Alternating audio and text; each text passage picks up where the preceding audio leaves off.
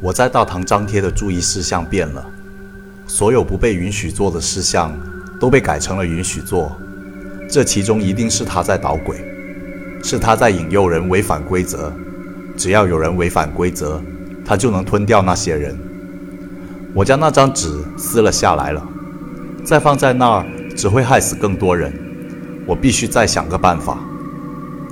不，不，现在并不是忙这个的时候。我怀疑我已经发现他的一些端倪。当我知道的更多，或许我就能有办法对付他。所以我还需要观察到更多。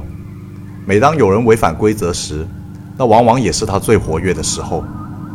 对不起，可是我实在别无他法，请原谅我。你不知道这是不是自己的错觉，可你觉得自己的身体好像正在溶解。就像一团处于高温中的橡胶，你的眼睛很痛。日记上的文字一会儿是正常的，一会儿似乎又变成一幅奇怪的图画，一会儿你又只是看见漫无边际的红色。周围的环境似乎也在慢慢改变，是桌子跟书柜在动吗？还是说它们也在扭曲？有什么在试图淹没你？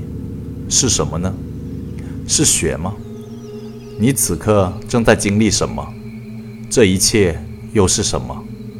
你不知道，你没有答案。对着日记本看了一分钟以后，你才终于看到文字，而不再是一团乱糟糟的东西。